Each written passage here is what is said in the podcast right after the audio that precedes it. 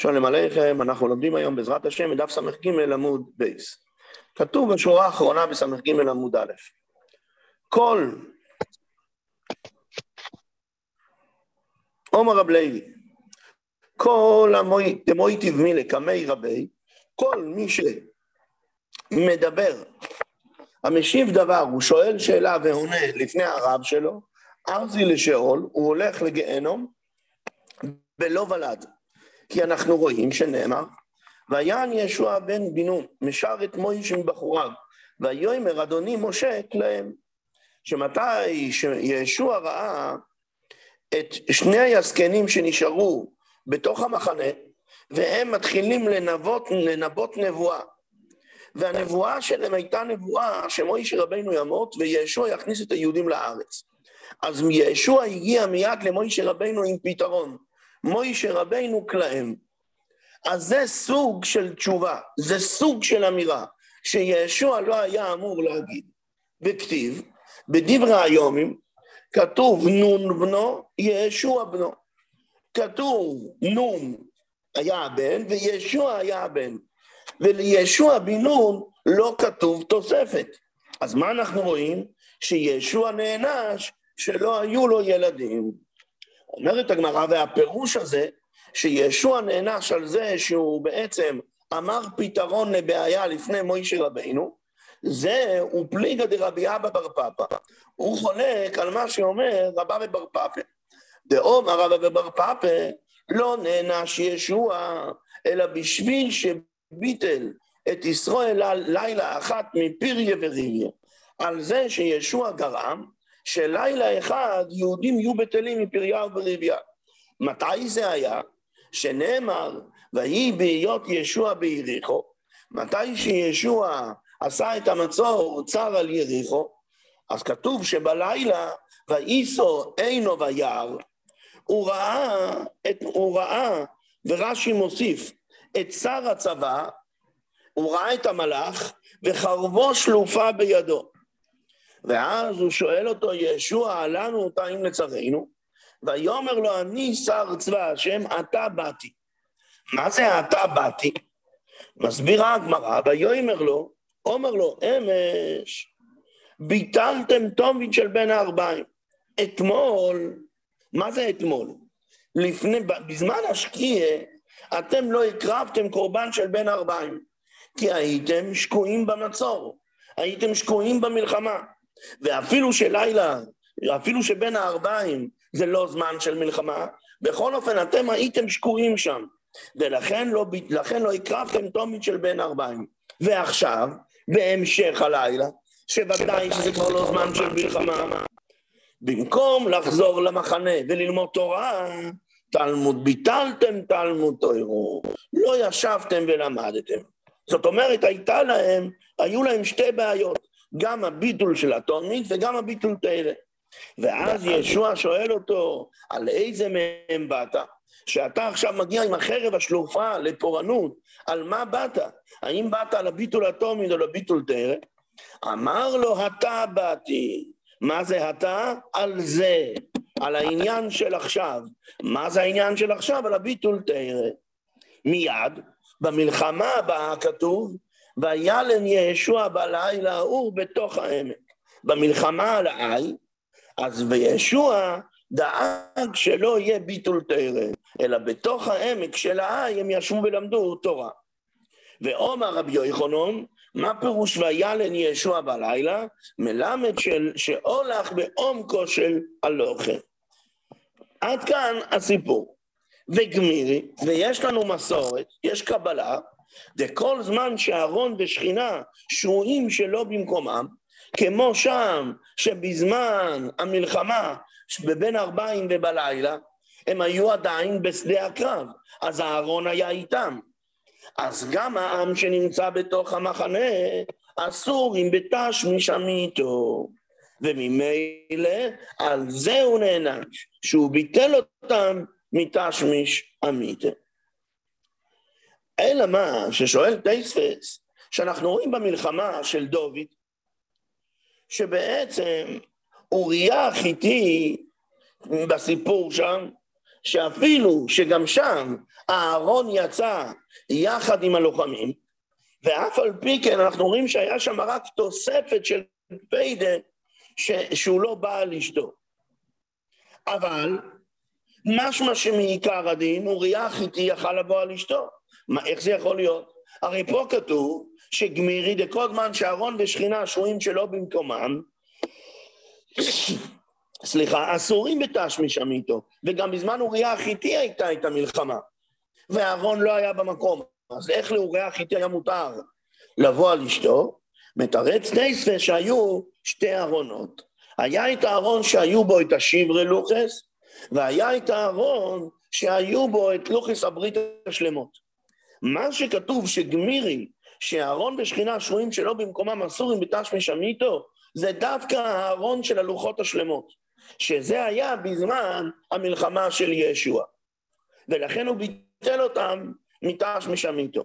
מה שאין, כן, כשמדובר בזמן אוריה החיטי, נכון שאהרון היה איתם, אבל לא אהרון עם הלוחות השלמות, אלא אהרון עם השיר ללוחס, כיוון שכך היה מותר בתשמיש עמית. או מה רבי שמואל בר איניה משמי דרב. מהסיפור הזה אנחנו רואים עוד דבר, שגודל תלמותרי יותר מהקרוב הסמידים. מאיפה אני יודע? דאומר לי המלאך, אתה באתי. מה זאת אומרת? רואים שהוא הגיע לעניין של ביטול תרא ולא לעניין של ביטול אטומית. של ביטול תרא חשוב יותר. או מר ברוינו, או מרב, כל היושן בקילה, כל היושן בחדר, שאיש ואשתו שרויים בה, ולכן עכשיו הם מתביישים. עליו הכוסו ואומר, נשה, נשה עמי, תגרשו, נשי עמי, תגרשו מבית הנוגע. אתם מגרשים את האישה מבית התענוג שלה? ככה גם פה. מכיוון שהוא נמצא בחדר, אז הוא מונע מהם להיפגש. אז זה לא בסדר. ואומר רבי יוסף, מדובר אפילו באיש תונידו, שהם לא, נכון שהם לא יכולים להיפגש, אבל מצד שני, הם לא יכולים גם לדבר דברים שבינו ובינה. רובה אומר, אדרבה, אם איש תונידו היא, אז תבוא על הברכה, על זה האדם הנוסף שנמצא בחדר. למה? כי הוא מונע מהם לעשות עבירה. אומרת הגמרא ולואי, דאנה אידנה מאי נטרי, עד עכשיו, כל הפעמים שהייתה נידה, מי שמר עליהם? אותו אחד שמר עליהם בכל הפעמים הקודמות, שאומר עליהם, ישמר, ישמור עליהם גם עכשיו. אתה אל תהיה איתם בחדר. עד כאן האגדתי. אנחנו חוזרים להלכות שלנו. למדנו שאם יש חצר או מבוי, שיש בה, בה יהודים. אז מה קורה? הם עושים את המושג של עירוב וחצרס. או שאם לא עשו את העירוב חצרויס, אז אחד מבטל את הרשות שלו כלפי השני. ואז מותר לזה שלא ביטל את הרשות להוציא את הכלים מהבית לחצר, מהחצר למבוי. אבל אם יש גוי, הגוי אצלו לא שייך אצלו עירוב חצרות. ולא שייך אצלו גם שהוא יבטל את רשותו. אלא מה? יש רק דרך אחת, לזכור ממנו את החצר, את החלק שלו בחצר. לזכור ממנו את החלק של המבוי. אם לא, הוא אוסר על בני החצר ועל בני המבוי. מספרת הגמרא, ההוא מבוא, דאה ודייר בלחמן בריסטק. הגוי שנקרא לחמן בריסטק. ותוסות גורס שלא גורים לחמון אלא אמון בריסטה. אמרו לי, אוגור לנו רשוסכו, תעשה טובה, בשבת, תזכיר לנו את הרשות שלך בחצר, במבוי. אבל הוא לא יאוגר לו, הוא לא, הוא לא הזכיר להם. עטו אמרו לאביי, הם הלכו ואמרו לאביי, יש פה גוי שלא מוכן להסתיר, להזכיר לנו את החלק שלו, איך אנחנו נוכל להוציא דברים מהבית לחצר, מהחצר למובוי. אומר לו, ענה להם אביי, בטילו רשותייך לגבי אחד. יש פה כמה יהודים שגרים בחצר, שכולם יבטלו את החצר שלהם, את החלק שלהם בחצר, לגבי אחד מהם, לגבי יהודי אחד. ממילא, ואז מה נרוויח? עוול ליוחיד במוקים נוחי. ואז בחצר הזאת בעצם נמצאים בה רק שני יחידים. הגוי שלא מסכים להזכיר, והיהודי היחיד, כי כולם ביטלו הרי. אז ומה אני מרוויח? ויוחיד במוקים נוכרי לא אוסר. למדנו הרי שהלוכה כמו רב לזר בן ינקב, שאם יש רק גוי אחד, הגוי לא אוסר על היהודי. סליחה, שאם יש רק יהודי אחד, הגוי לא אוסר על, היהוד, על היהודי להוציא את החפצים שלו. ולכן, כל זמן שאתם כולכם נחשבים לבעלי החצר, אז הגוי אוסר. אבל עכשיו, שאתם תבטלו את הרשות שלכם כולכם לגבי יהודי אחד, יישאר שם רק יהודי אחד, ואז הנוכרי לא אוסר עליהם. שואל תוס, שואל רש"י, לכאורה אני לא מבין, אבל מה הרווחנו? הרי במקרה הזה, אז באמת נגיד ראובן יוכל להוציא את החפצים שלו, אבל שמן, לוי ויששכר שגרו בחצר, גרו שם בבתים, לא יוכלו לעשות את זה. אז מה הם מרוויחים? אומר, אומר רש"י, הם מרוויחים שתי דברים. אני קורא שורה שישית מסוף רש"י. האנה למיה, לטלטל בכל המובוי כלים, כלים ששובתו בתוכו. נכון, שמעון לוי ויששכר לא יכלו להוציא כלים מהבית שלהם מהחצר והחצר למובוי.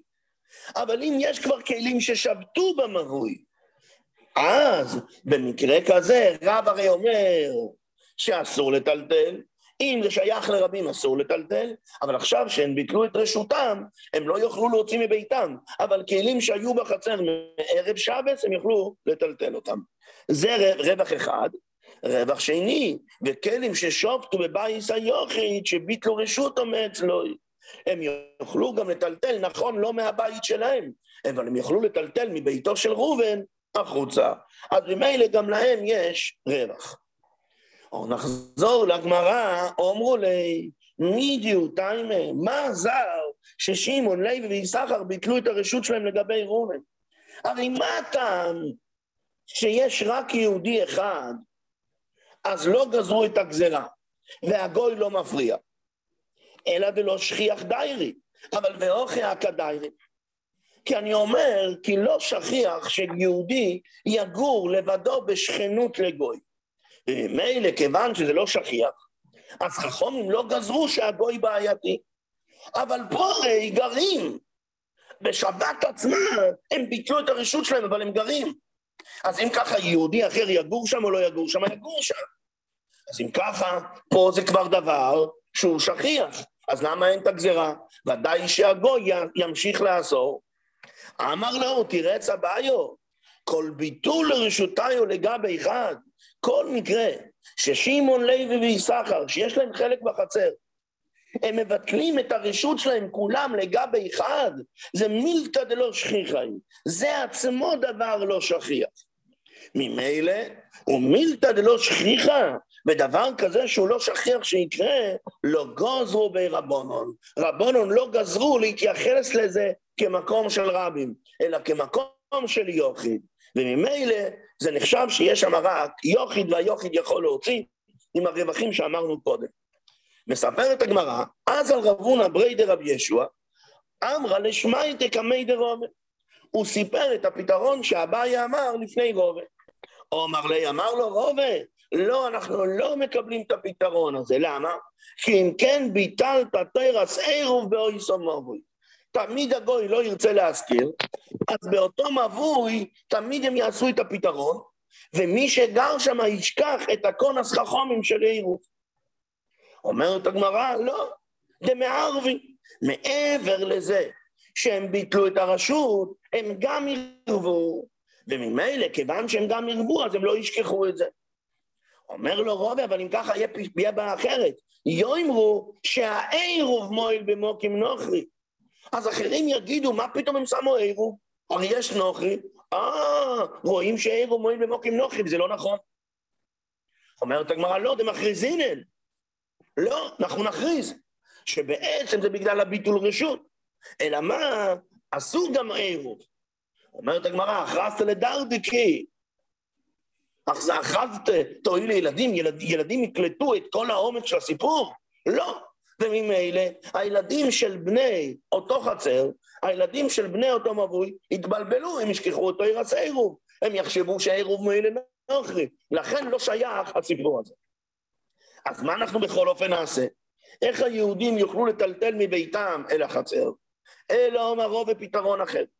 לייזל חד מניו, ילך אחד מהיהודים, או ראובן או שמעון או לוי, לקרבי, יתקרב אל הגוי, ולישול מיני דוכתא, וישאל מהגוי, מהרשות, מהחלק של הגוי, הוא ישאל ממנו מקום ספציפי, ולינח במידי, ויניח שם מעשו. שאז דאבלי כסחירי ולקיטוי. ואז ברגע שיש יהודי שבתוך החלק של הגוי מניח דברים, ברשות הגוי, אז זה נחשב כאילו שהוא שכיר של הגוי, כאילו שהוא מלקט בשביל, בשביל הגוי. וממילא, ואז, ואומר רבי יהודה אומר שמואל, אפילו שכירוי ואפילו לקיטוי נויסן אירוע ודיו. ואז אותו יהודי, סליחה, אותו יהודי שנחשב בגלל שהוא הניח במקומו של הגוי את, ה, את, ה, את החפצים שלו, נחשב כבר שייך בגוי הזה. ואז כיוון שהוא שייך בחלק הזה, הוא עצמו ישים עירוב. ואמר לנו רב יהודה עומר שמואל, שלא צריך שהבעל הבית ישים את העירוב, אלא מספיק עם השכיר הקבוע של הבעל הבית שם את העירוב. מספיק עם המלקט הקבוע של הבעל הבית שם את העירוב. וממילא, הנה, גם מתוך חלקו של הגוי יש עירוב. ממילא במקרה הזה הגוי לא אוסר, אלא יהיה מותר לבני כל רשות, כל החצר הזאת, כל המוברי האלה, לטלטל. תודה להשם, סיימנו את ס"ג עמוד ב'.